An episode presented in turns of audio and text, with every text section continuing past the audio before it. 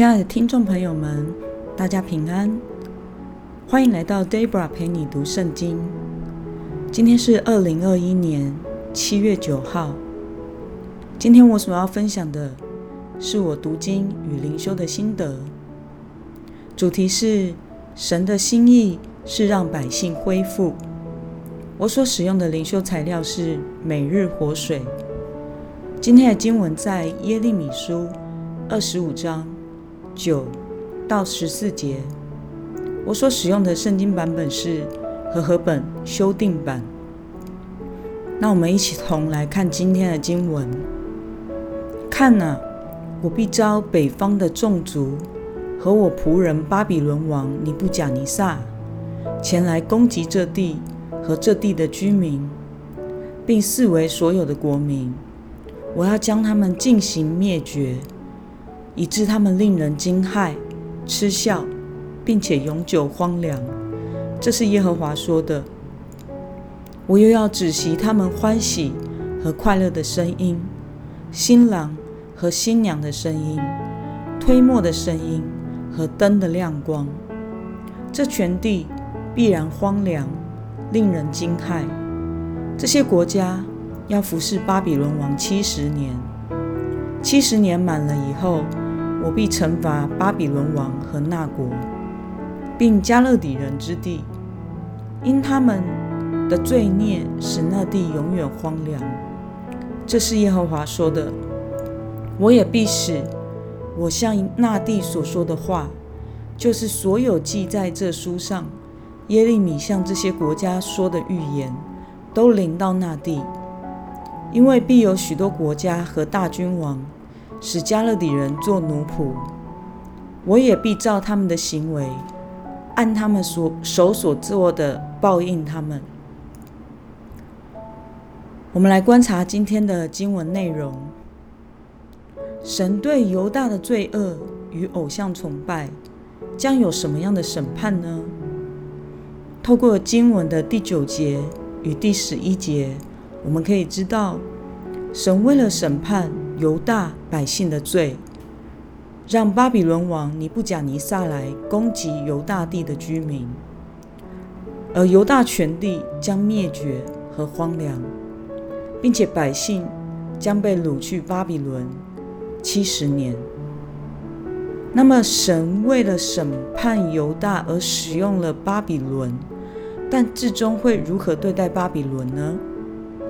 我们从经文的十二节与十四节可以看到，神为了审判犹大而容让巴比伦攻击犹大的事情发生。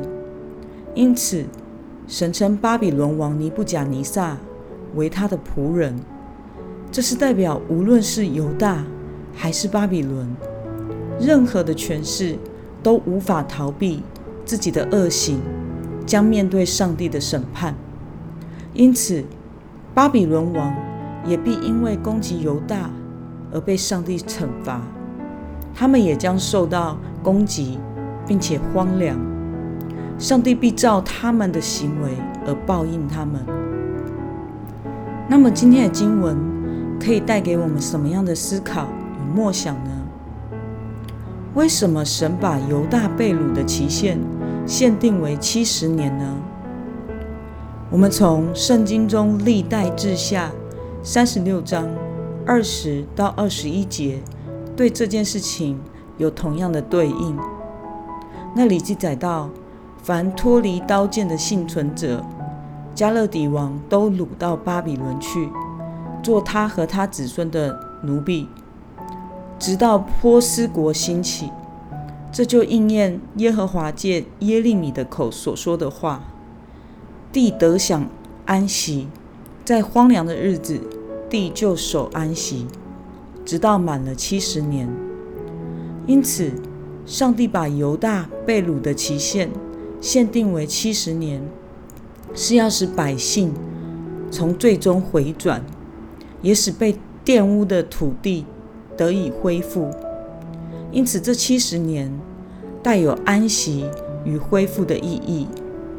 事实上，以色列和犹大人，他们在亡国被掳之前，不断的拜偶像、得罪神，也不遵守律法。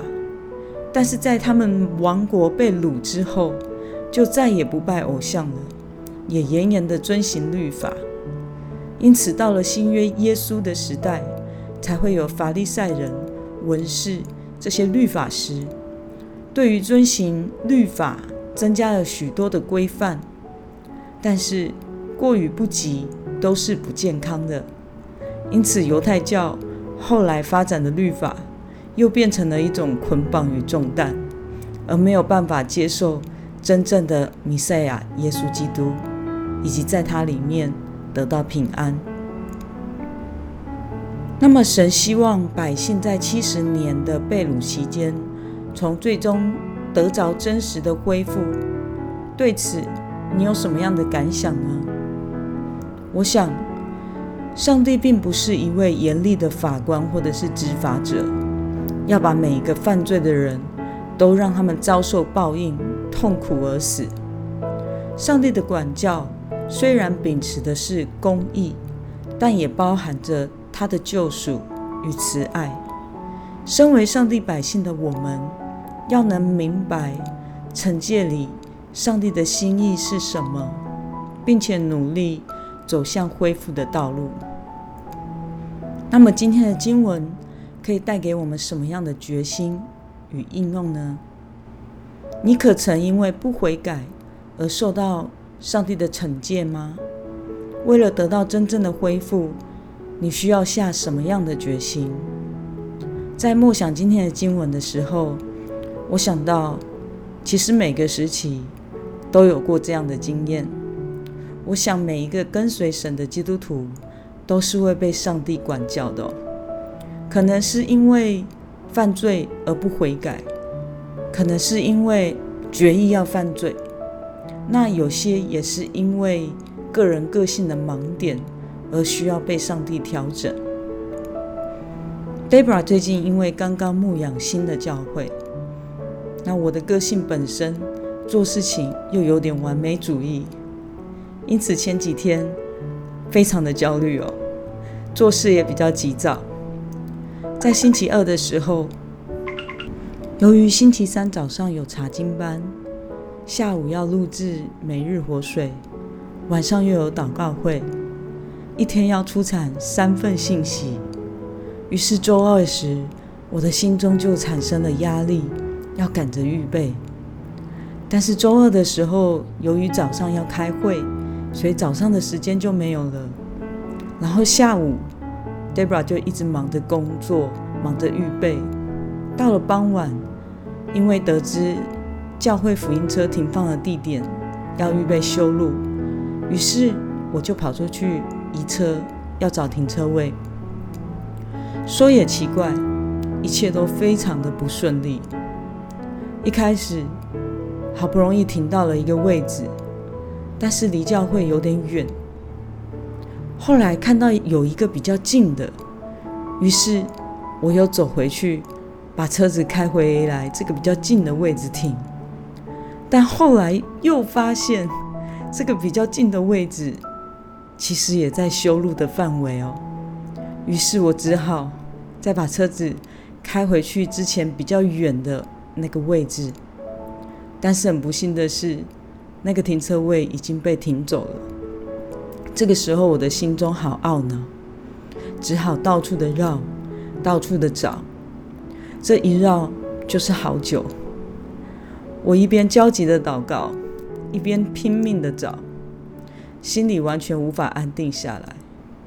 终于找到了一个位置，正要停去进去的时候，但是另外一辆车也到了，想要抢这个位置。我心里很焦虑害怕。于是两辆车就僵在那里不动。对方开了车窗，一位男士走了下来。我想说，完蛋了，他是不是要吵架或是打架？结果对方很不客气的与我对话后，发现 Debra 是女生，于是就不与我争了，很生气的把车开走了。我很害怕的赶紧把福音车停好。